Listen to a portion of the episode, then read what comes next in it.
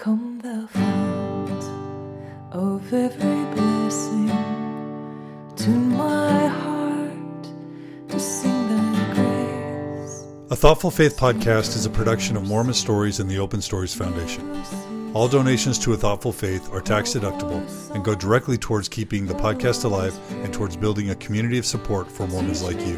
To support the podcast or to join the community, please become a monthly subscriber today at athoughtfulfaith.org. Tones above, I'll praise the mount I'm fixed upon it, mount of thy redeeming love. Okay, so this is like painful for me to hear, and I, I'm glad I'm having this conversation. I mean, obviously, it's not something that I, I, I really know a lot about. Um, Because you're part of the club. I, right? No, as soon as Jeff said it, I was like, I'm in the. Club. It's a good I've got, I've got other, I've got other ways that I'm being pushed out of the club, but it's not this. But it's not that. it's not this. And I, yeah, and I, I think that that will always tie me back to Mormonism, right? Because I may, I may be pushed out in other ways, but I've still got my children that will always maybe pull me back in. So I, I'm really feeling kind of insecure. I think a little bit, just realizing that I don't know that I've been aware enough and sensitive enough. So and that's been hard for me is because I don't feel, I, maybe we don't say that, I, I don't feel that pull back into Mormonism. And I don't, I don't feel like I even know, it's, it's just church. It's not something I feel like I belong to in that sense. Right. And I can understand always being on the outside, never feeling like you're invited in. That would get old really, Oh, really it's- fast. It's Yeah, and like we mentioned, we've been married for 20 years, so it's not like this has been a short period of time. right. It's been half our lives. Well, let's talk about your daughter though. You had you had Yeah. a baby and and you mentioned it kind of changed there for a little while. So talk about that. What was that like the switch? Well, as soon as she was pregnant, it was, it really was like we got the, the pass in. People accepted Amy, and now it was all this talk about the baby and the pregnancy, and people just it was like, whoa! And we were in the same. You felt boat. like you had some common um, bond with other people, you know? Because before you didn't know what it was like to be pregnant, you don't know what it's like to have kids, and finally you're going through a pregnancy, you're having a child, so you finally have this common bond with, you know, women particularly, but I think men too. Well, you, you had things to talk about. Yeah. And I think that was the problem is I think a lot of the women who've never worked, they've just gone right into having the babies. It wasn't like they were intentionally trying to ostracize Amy for, but they had no, No. idea what to say to her. Yeah. Uh, how's your job? Because you're not really supposed to be working. I mean, if you're doing what you're really supposed to be doing, it would be at home having babies. You shouldn't be working. So I don't want to talk about that. I don't know. It just was awkward. But Must now, have a really cool job. yeah now she she was she had something in common and people it was just a it was a very new feeling and it felt great it felt really nice Yeah. socially to be at church all of a sudden Yeah. Socially, it wasn't painful anymore. Where for that eight and a half years, extremely painful. you could go through a testimony meeting without having to hear somebody say that had just had a baby which was every testimony meeting i'm so grateful that god entrusted trusted me enough to bless me with this baby and me thinking wow he really doesn't trust me at all because he won't give me a baby or just those kinds of comments just next time you're in Yeah, a that's one meeting, of a million comments. listen to the comments people say relating to their children and how they're blessed with them and how they've been And you know, I'm sitting here thinking about single sisters, single Oh, yeah. men, um, gay Yeah. men and women, who, anybody who's in a situation where their family or the dynamic is not going to fit, and I'm just feeling lonely. We've walked out of I'm lonely. sacrament testimony meetings multiple times in tears because Yeah. it was so. Yeah, and this is just one of, like you said, many displacements that you can find across the board that I don't think people talk about. I don't think people realize unless they're in it.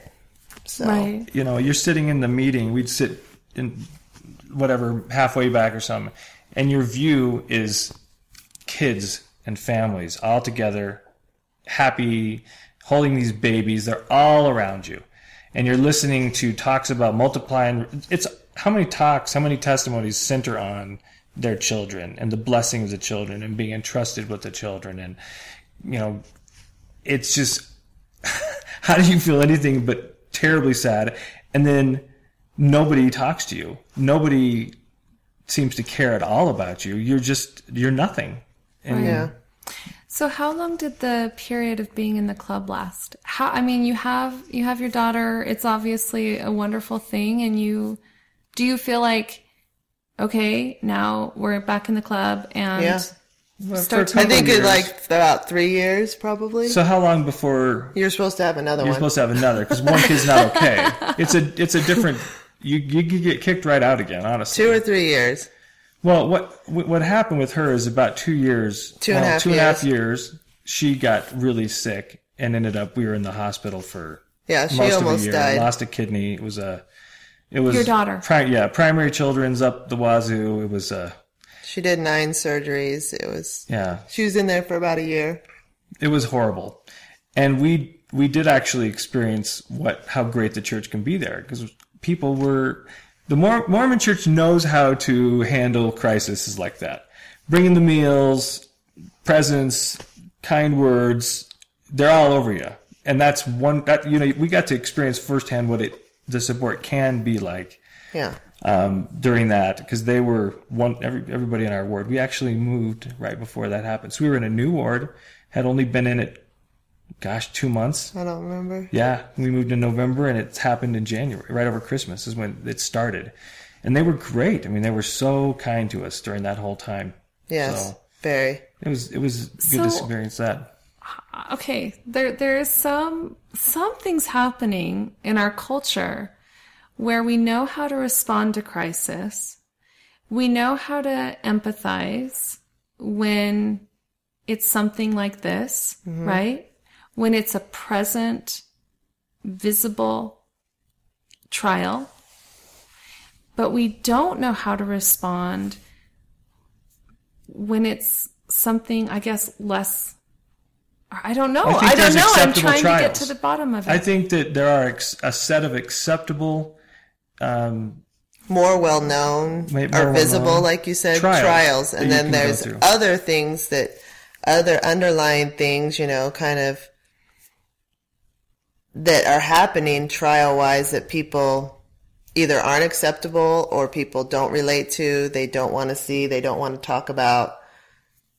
Let's just fast and pray for them and it'll all work out. I'll, I'll tell you what I think it is. okay. There are things that happen to you that people perceive happen to you. A death, an illness, a birth. All these things just happen, right? Anything that anyone perceives as could have been your fault, you don't talk about that because that's consequence of sin. So a, a Yeah. teenage girl's having an eating disorder. There's no support for that. You don't talk about it. You don't acknowledge that it's happening Because it's her. a kid, a, a, a boy who's a 16 year old having a drinking problem, it may be whispered about if he's breaking the word of wisdom, but there's nobody that's going to acknowledge that and say, we love you anyway. Um, Yes. Somebody, pornography problems that you see now. Do you see anybody, Right, embracing if the you guy. find out there was a guy in our ward that had that, they got divorced, shunned. You know, he actually ended up getting uh, back into the church, did great, got actually got remarried, wonderful. No one still would talk about that. That's a that's a non thing that happened. Why would we not embrace him twice as much? I just feel like, and this goes back to what I saw as a kid, how we we view I viewed all these perfect families. They weren't perfect, but, you nobody gotta act about it. like they're perfect. We're not allowed to be not perfect. When the whole point of a church, in my mind, especially this church, when we're we're striving towards perfection, but we're we all acknowledge that we're never supposed to get there, and that's fine. And people always say, "Well, I know that I make mistakes and I'm not perfect." And what are the examples that I heard as a youth and I hear now? Sometimes I I maybe think a mean thought, or those are the examples of what aren't perfection. I'm thinking, why I do that all the time? What nobody would ever get up and acknowledge a real thing. We could never say that. So what you're saying is if we had if we were more honest about what our imperfections are and and really acknowledge that um that perfection is not something that anybody a uh, how do I want to say this?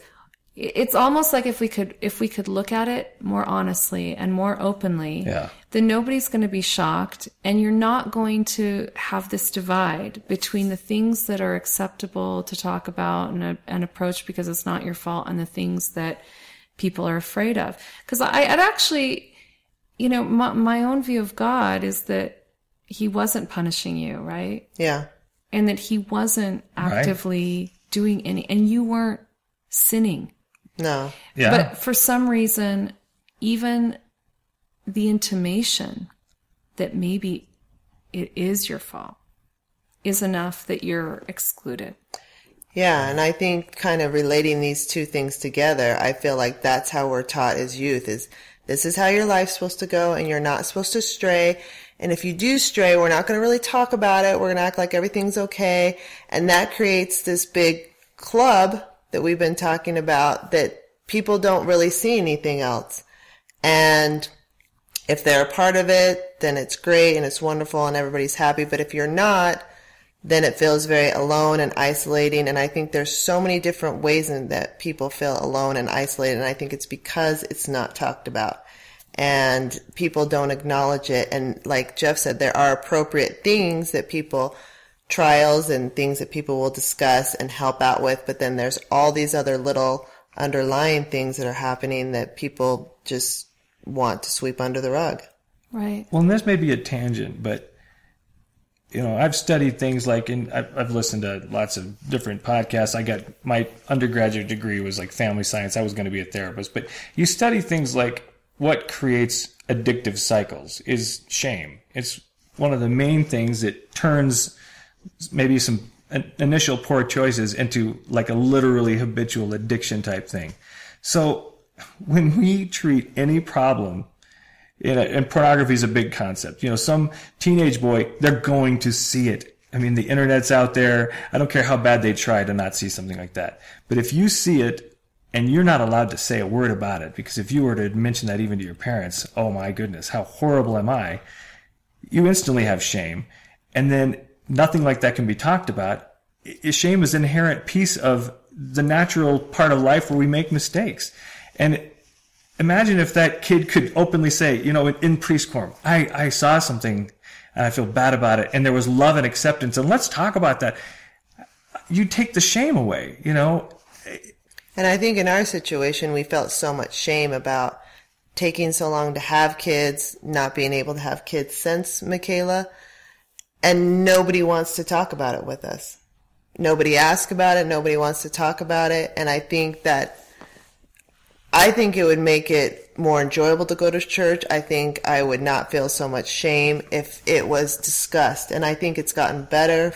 You know, there's Facebook groups now, and I think it's getting better. But I think before recently, nobody wants to talk about that. And I think me personally, I've suffered so much guilt and shame for so many years. And if somebody would have just talked to me and just, you know, or it was discussed in a lesson, you know, and made it seem like it's okay. And, and, you know, there are people that are different. I think it just would have helped so much, right so much. But I, I want to even go, I mean, just for my personal, I, I feel like even that, if I had to experience loneliness, I'm not someone who does well with loneliness. Like, aren't loneliness for me is something that my, I know, like, I'll spiral downward if I'm too lonely. And, I mean, a, a lesson is nice, but I need a friend.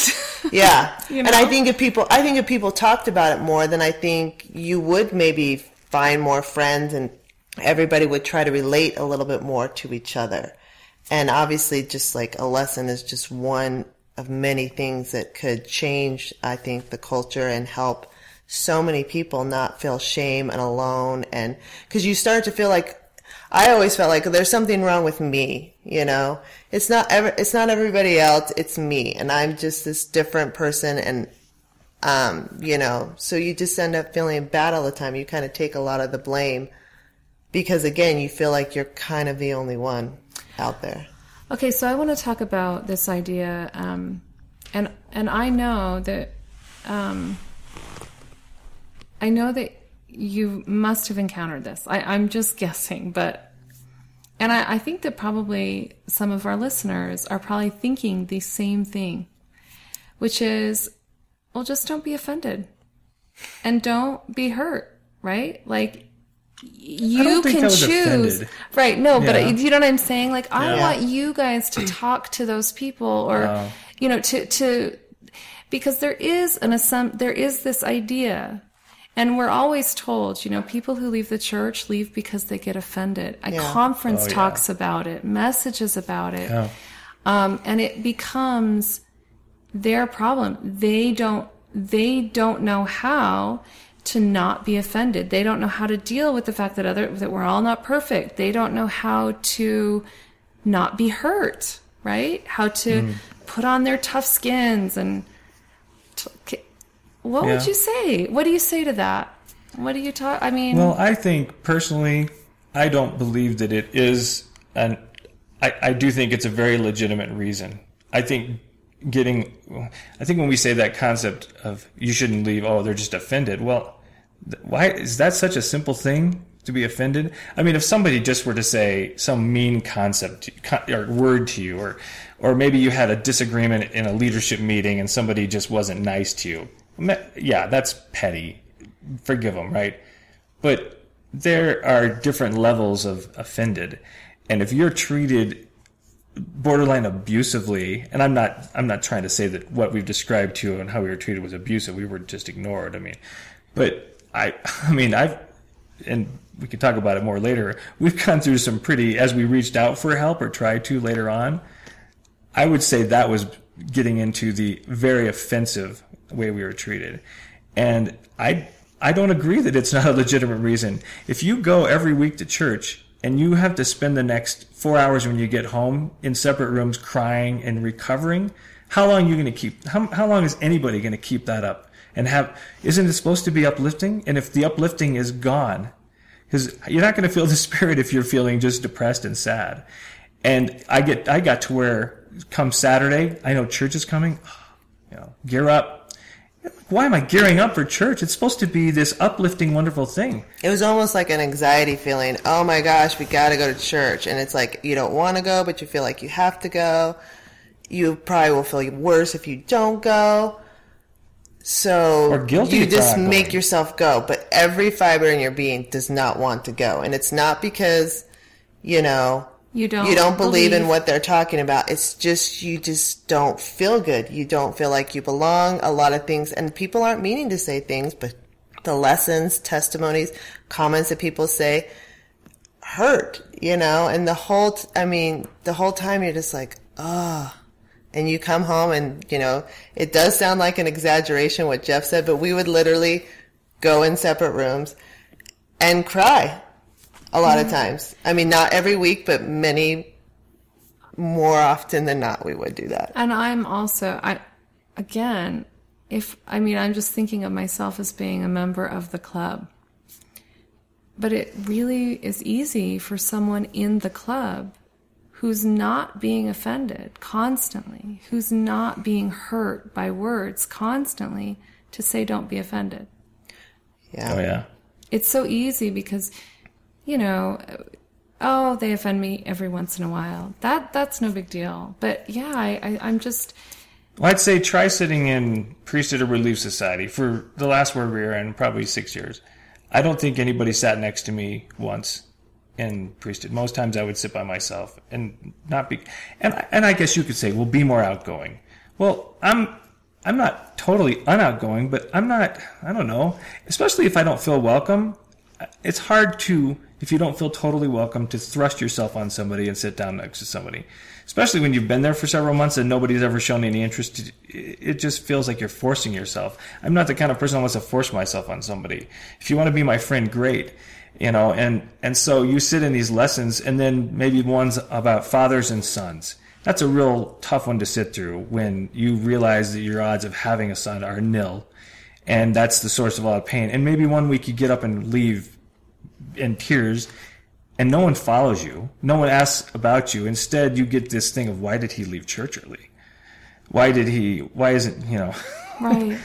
that's the reaction not are you okay um, Can we talk about some of the things that happened where were you know that maybe did become maybe the catalyst of starting to think like, wait a minute, Yeah. let's uh, may- maybe it's not worth it anymore. Well, the first thing I'd say is we've talked kind of about offended stuff, and even though I say it's, I believe it's absolutely a legitimate reason for people to uh, not go.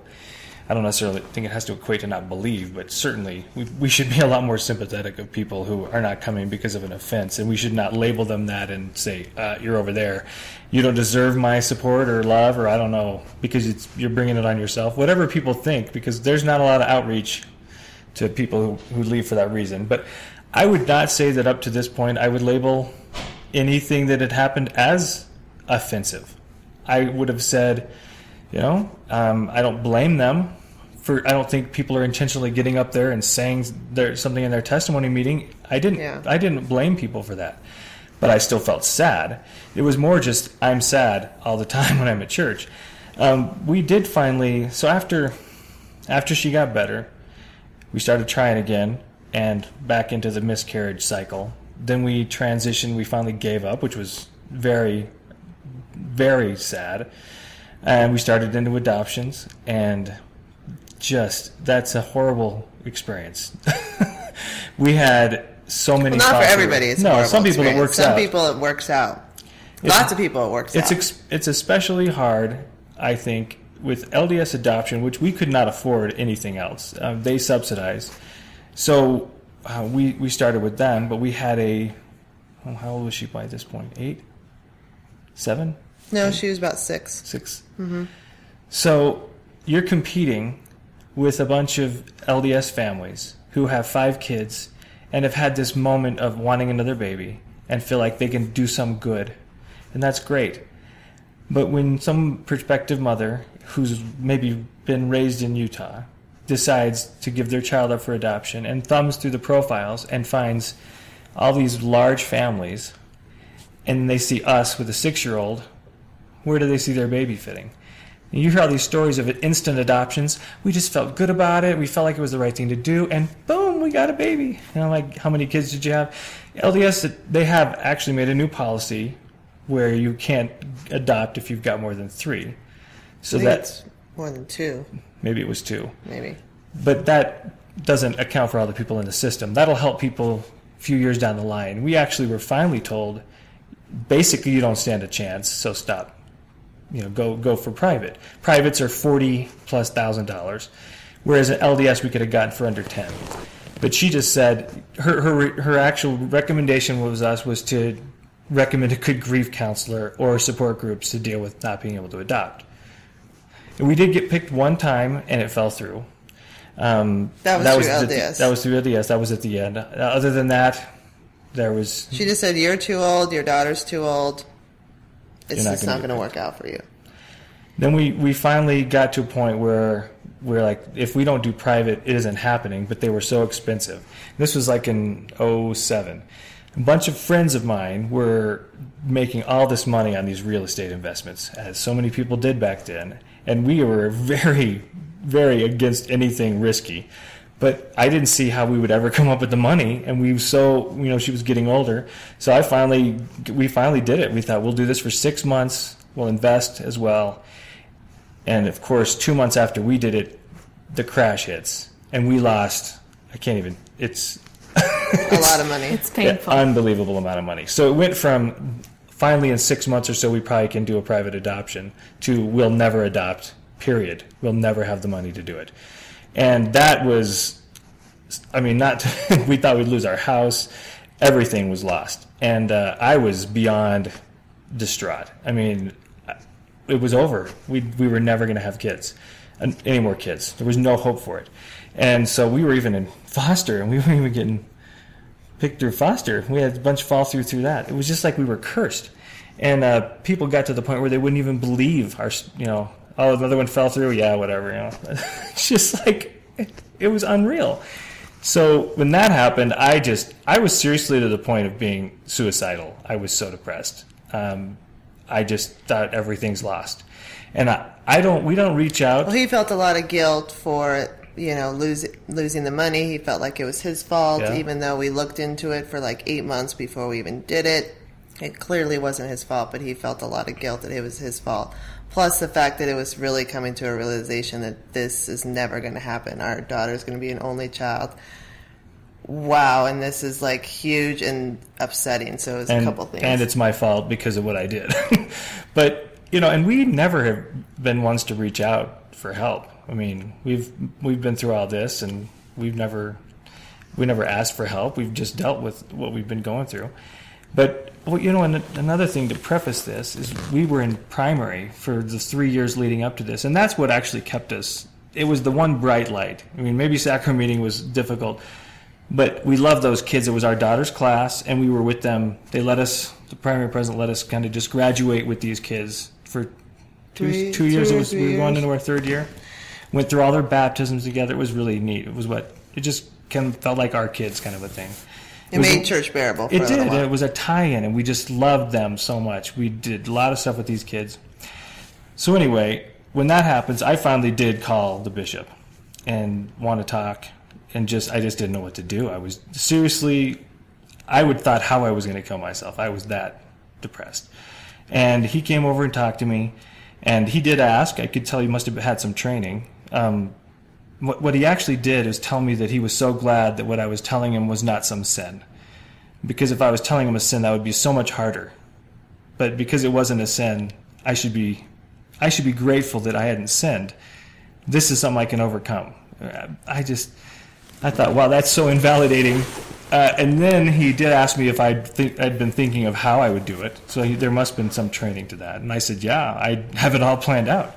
He goes, do you want to see like a counselor or somebody? I'm like, yeah, I think I really need that.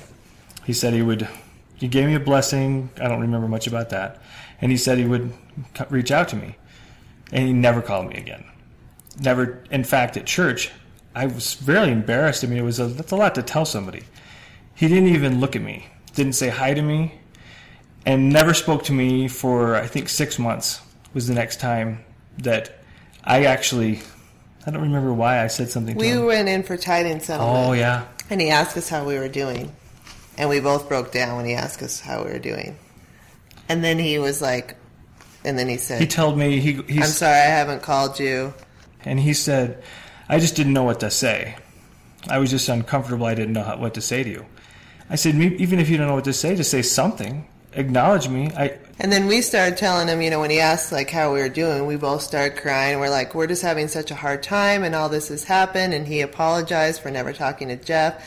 And he went back to this, well, just be glad that you guys are married and you have a strong marriage and you're not having affairs and there's no pornography. It could be so much worse. I, I remember him specifically saying, you need to look at life with the glass half full, not half empty. And you guys are looking at life as the glass is half empty right now. And you need to stop. and, And I remember just thinking, oh my gosh, like I went in there hoping we'd get some help, and I left feeling like horrible. Like we are horrible people. It was just, it was horrible. he never spoke to me again after that. And I never would say hi. Very friendly guy. And that's when we started like, we can't do this anymore. And that's Well, when we started going more sporadically. So then, at the same time, they just called the new primary president, and they were switching over. It's the end of the year, and they were switching classes, and we said, "Can you please just, you know, we've we've stayed with this class. This is we." And she t- opened up to her. It was the first person that she had about how it was getting to the point where we could hardly handle coming because we were so it was so saddening to go to church. Can you please? This is the one thing that keeps us here. Can you please let us stay with these kids? And she she actually then assigned us another class, and we said, please, just can you do this for us? We the kids all love us, and the response was to have we got notified that we were released from our callings, uh, as and she was also had gotten Well, she told me, you shouldn't ask me what to do with your calling. I'm an inspired leader and I'll do what I see is fit. And I said, I understand that. I just want you to know this would really help us. You know, we're struggling going to church, and I feel like this is one thing that really is something that we look forward to. And I feel like we're good teachers and we make a difference in these children's life. And she said, Well, that's, you know, what I do is, uh, I mean, it was basically like, that's totally inappropriate for you to even ask me to do this. I, I am thinking in terms of like majority minority yeah and how we think about people who are on the outside. And I think a lot of times we place blame, right? Yeah. Like the people that are on the outside, it's their fault. Yeah. They're not outgoing enough. They're they're offended, and so then you think, oh well, I don't want. I you know they're they're probably going to take anything I say as offensive, right? Yeah. And I don't I don't know what to say then because I don't want to be taken wrong or we expect them to to judge us. I think that just across the board as human beings, Yeah. this is an issue, right? Well, It concepts just- like you don't challenge authority. I can see we, we should not ask a leader to place us in a calling. It's their they should be inspired to do that, and that's challenging their stewardship. Right. Yeah, and I don't think these are norms. I do. I think we could have had a different primary president and a different bishop who would have treated us completely differently in those situations. And we cannot generalize and say, "Oh, everybody in the churches." Those were bad experiences. Yes. Period. Um, and I don't want to generalize those out and say this is this is how we would have been treated in even eighty percent of the situations. I think most people may have handled that differently. I hope. Uh, Yeah, I hope so too. And Yeah. I, but I do think that this highlights. I think the situation, even though I do think that's extreme, right? I, I, I don't know that I've had a bishop. At least I don't know because I've always been a part of the club, right? So I don't know. But I do think that that as horrific as that is, I, I like to think of that as um, as a small example of, of the way people would respond. But Yeah. but even though it's small, I think there are probably people out there that would say, "Oh yeah, I've had that horrible experience with my bishop, or that horrible experience with my Relief Society president, or that that just because it's small doesn't mean that it's not important." Yeah. and, and these are and men. valid. These are men, and we're just all people. I mean, what makes a bishop trained in any of this stuff? And I get that that most of them have no idea how to handle that situation. And again, it falls back into what I've experienced, whether it's American culture or Mormon culture. I don't know. all I know is I've experienced a Mormon culture growing up. But if the problem doesn't fit into the pro- the correct problem bucket, you retract. You say nothing, and that's exactly what he did. He didn't know how to handle that, so his response, not that he hated me or disliked me, he didn't know what to do. And so he retracted. And he even told me that's what he was doing. He didn't know what to say, so he said nothing. I blows my mind that that is something anybody could turn to as an appropriate response to, to do nothing. But we do it all the We time. We do it all the Yeah. time. And do it all I, I can't time. say that I am not guilty of doing that sometimes. I'm sure that I am. I, I hope that I'm a little more sympathetic because of the experiences I've been to where I look for the, the outcast or the person who's sitting by themselves a little bit more, but I don't know that I do that. And I do think, and I've said this many times, that a lot of in our Mormon culture, it's more, and you hear people say it all the time. I've heard it through your podcast where people will say, Well, I'm praying for you, I'm Oh, fasting for you.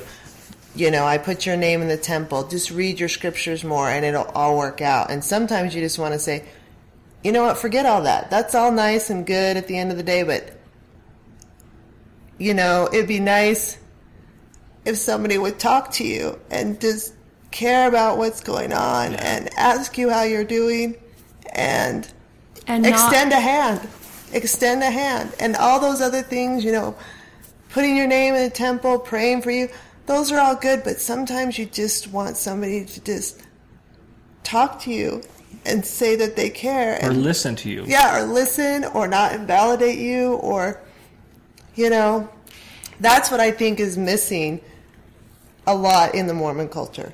For the Right. for the non club members. right. Yeah. And I, I'm thinking at it from a Christian perspective. Yeah. Nothing about, I mean,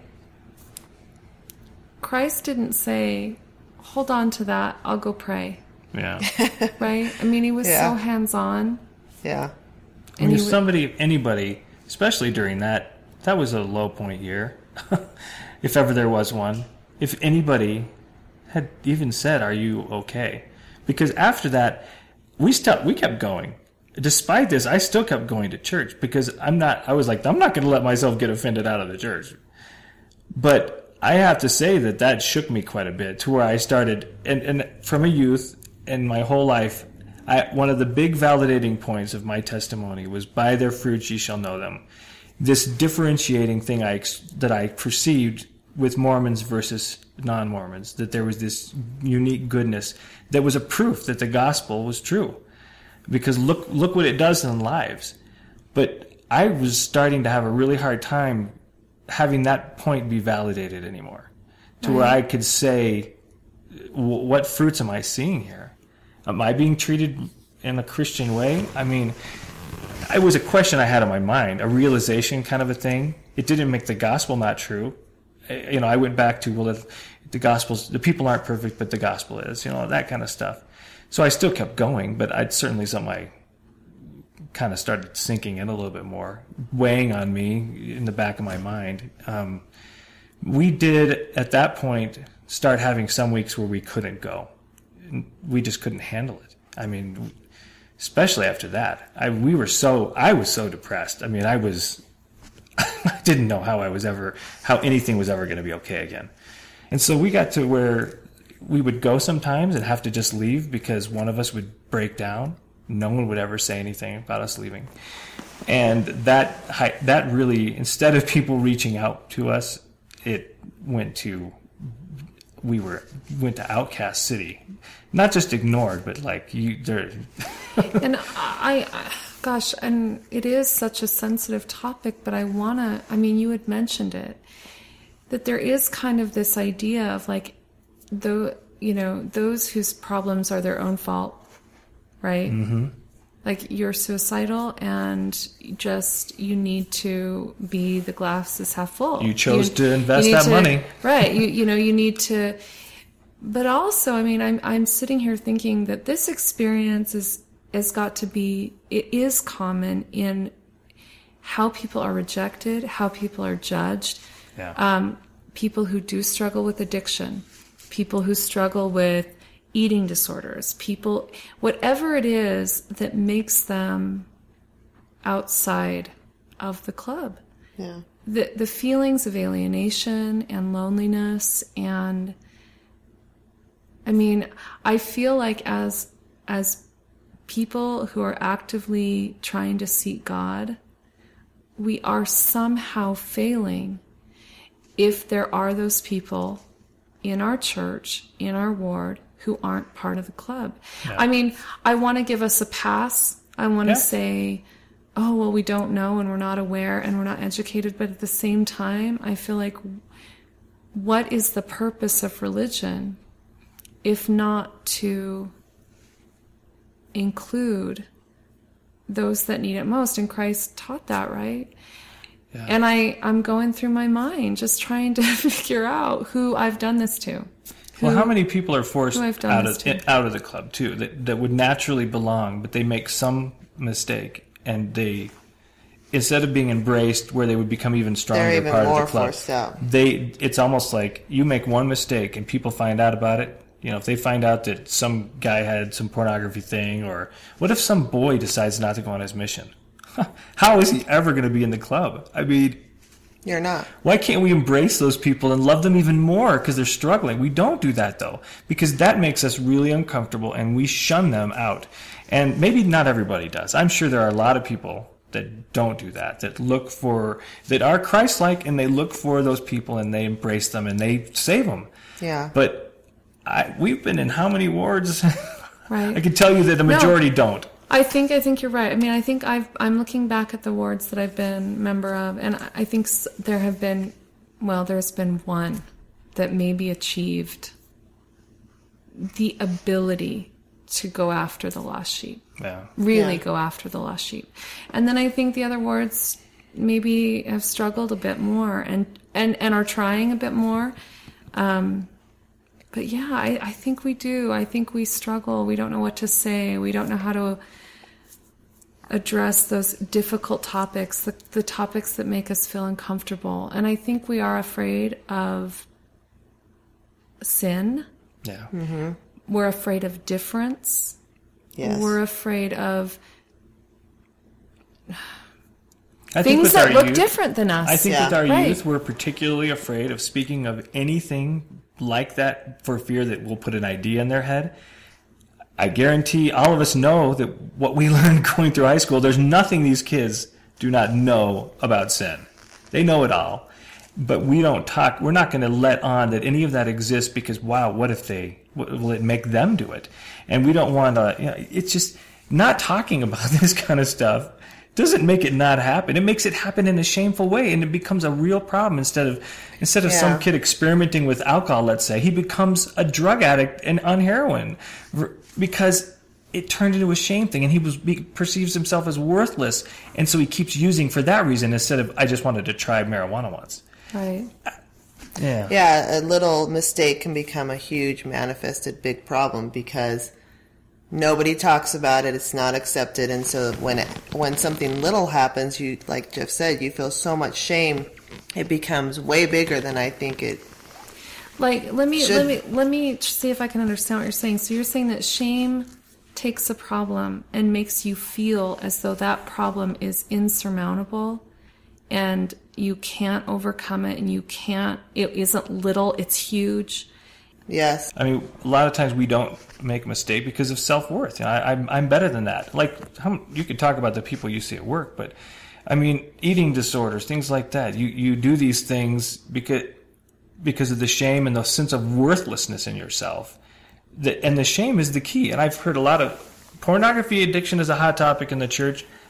Shame is the key to that Yeah. addiction being even labeled an addiction and they habitually go back to that because of shame worthlessness and then a return back to that Uh, take the shame out and it could have been just a small term problem that people are loved and out of and they become stronger i don't know Well, and I think if people would just talk about it a little bit more, it would seem like you're not the only one that's going through this.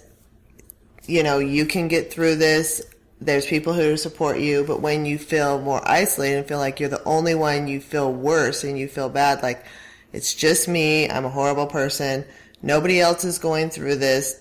You know, everybody else around me in the church perfect. seems perfect and wonderful, and I'm the only one that's having this issue and that makes the issue become bigger again because of the not only the shame but because of the isolation and that you know and that comes because nobody's talking about it So I want to know about your testimonies because I think pain takes a toll, right? Mm-hmm. Did you start, did your ideas of God start to change in this time? well my view of god i didn't i don't feel like was changing through all of this i still you know i wasn't praying as often but i was still praying i felt like he was still there you know um i started to move away from he's punishing me to this is just this is just what's happening. And it's nobody's fault and it's just what happened. And um i feel like my relationship with god never changed through all this. Maybe your perception of how he works and stuff got better in fact. Yeah. Yeah i think like you know instead of thinking he's punishing me i'll only get blessed if i do x y and z i started to move away from that but as far as like believing in him feeling like he's still there feeling comfort from him i that never changed for me Do you feel like the church, the the gospel and the the doctrine or the theology of the church provides a way for members to see things differently? Like, do you know what I'm saying? Is is is it enough? Is what we teach and the gospel is that enough to help people include the lost sheep? I don't. I don't think it does, and I think it centers on the things we've talked about. I think there are still going to be examples of people who do this the right way, but I think the problem gets back to this whole perfection thing. You- You think about other Christian religions, like you may even hear of some lead pastor of some entire church. That'd be like one of our apostles who commits adultery or something, the fall, and then they're back again. They're re-embraced by their fold. Can you imagine if one of the apostles committed adultery, was excommunicated, then worked his way back, rebaptized, and was an apostle again?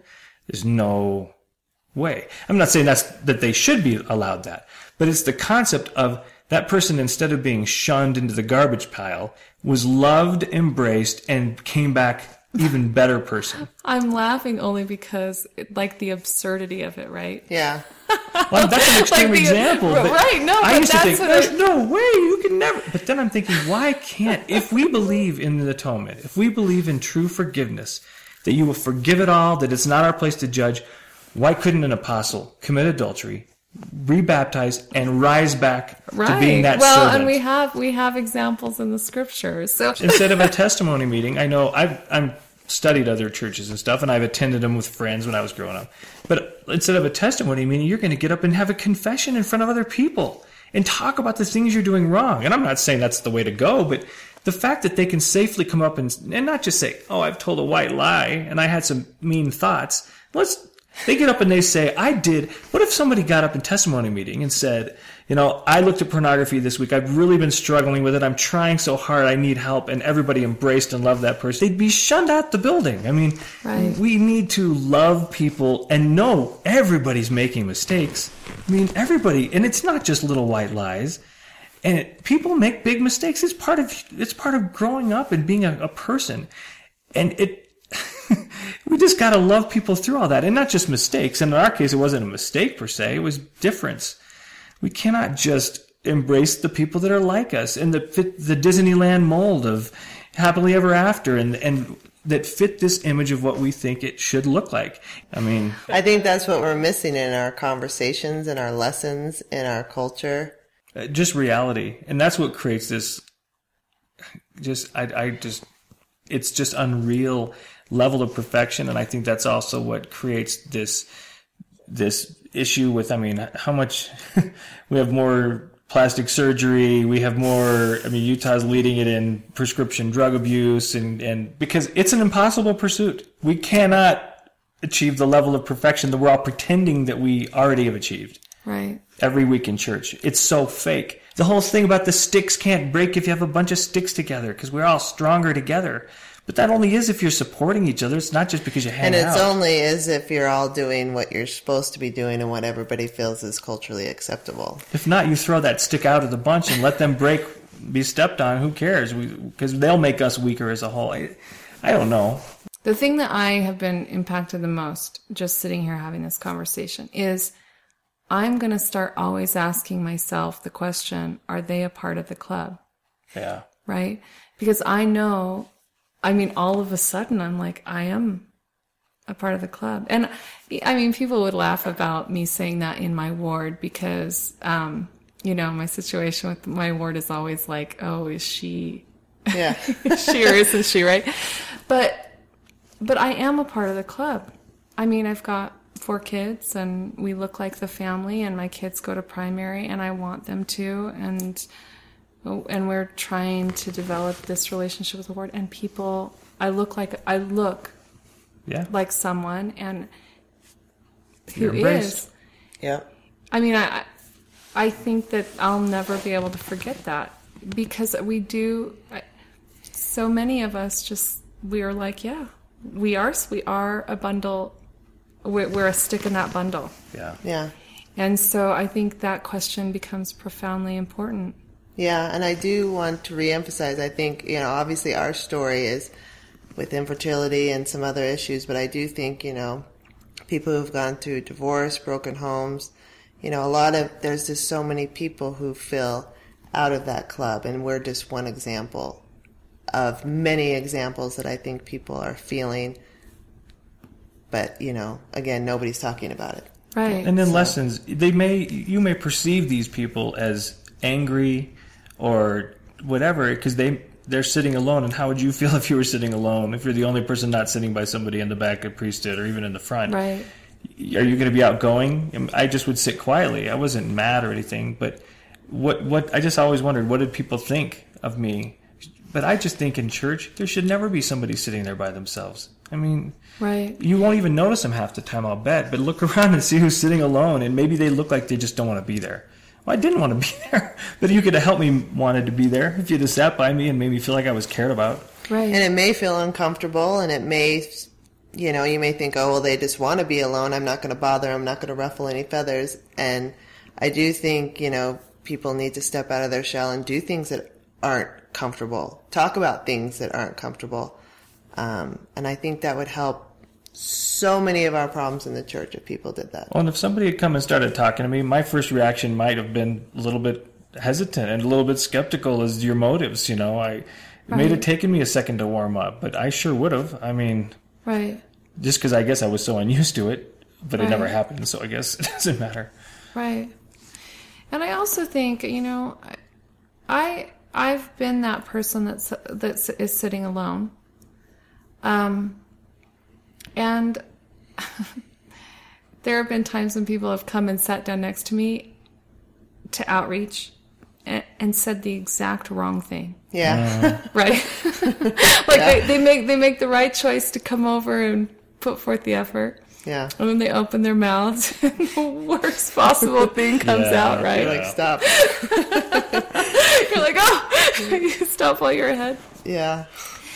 But I, I think probably the risk risking is better. Oh right? yeah, to me, if anybody, Yes. the, the act of even coming over, showing that you were interested, that you actually cared enough about me to take that, because I recognize that it's not comfortable always for people to do that. right. But, but you know, I, I think I'd be in a very different position right now if anybody had cared about me, and it's not their fault. Um, you know, They didn't know, and they've been Yeah. they've also been a part of the club and unaware and Yeah. not realizing. yeah. But still, I want people to take responsibility also for for ignorance. yeah. Yeah. And I'm feeling ignorant. Really, I'm sitting here feeling like I've acted in ignorance, and I don't. I don't want to use that as an excuse because I feel like my come from is. I feel like there shouldn't necessarily be room for that excuse. Yeah. Do you know what I mean? I feel like the main thing, you know, why I contacted you, why I wanted to do this podcast is so people would start, hopefully, that it might make some people think that we need to talk about these things. We need, whether it's with the, just with each other in conversation, whether we incorporate it into our lessons, you know, in primary, young women's, young men's, and so on that we talk about these things, that we normalize that there are issues out there and they're not all hush hush. And if people are having problems, embrace them. Don't think that they're this a lost cause and let's, we'll just pray for them and, and that's all we can do. Um, that people will start having conversations and I think that that is the only way that will change this culture because I feel like we are drilled this message from the time we were in primary all the way up till we die and we're gone. And I really think that it's damaging so many people. And it's just, again, it's something that's not talked about. Right. So I just hope that people will start talking, realizing, introspective, and you know, be a little bit more introspective of how they can maybe help make a change. Because it all starts with just one person make you know making different choices. Like I said, talking about it in lessons, talking about it with each other, and not having it be a taboo subject. Embracing somebody that might be struggling. Um, so Yeah. yeah. Well, thank you. I feel like it's been good for me, this conversation. Good. And I'm really glad you reached out and you were persistent. um, and I, I hope that our listeners um, have enjoyed it and been able to kind of ask themselves that same question too about if they're members of the club or not. And I, I'm- I'm sure so many of our listeners have been able to empathize and been in similar types of situations, but this is a good one to refer to your mom or your sister or a friend or a Relief Society president, I think. Yeah. Um, so I'm just going to put that plug in there for our lessons, listeners to maybe share this podcast Yeah. with um, with other people in their ward and or leaders, maybe a bishop or an elders quorum president or something needs Yeah. to hear your story. Um, and I want to thank you for letting me come into your home again. And it's been a pleasure. And you've been listening to A Thoughtful Faith. My name is Sarah Collette, and I've been joined today by Amy and Jeff. Thank you. Thank you. Come the fount of every blessing to my heart to sing thy grace. Thank you for joining us today on A Thoughtful Faith. To discuss this podcast, check us out at athoughtfulfaith.org. The music from this podcast was generously donated by Lisa Frazier. Hear more from her at lisafrazier.com.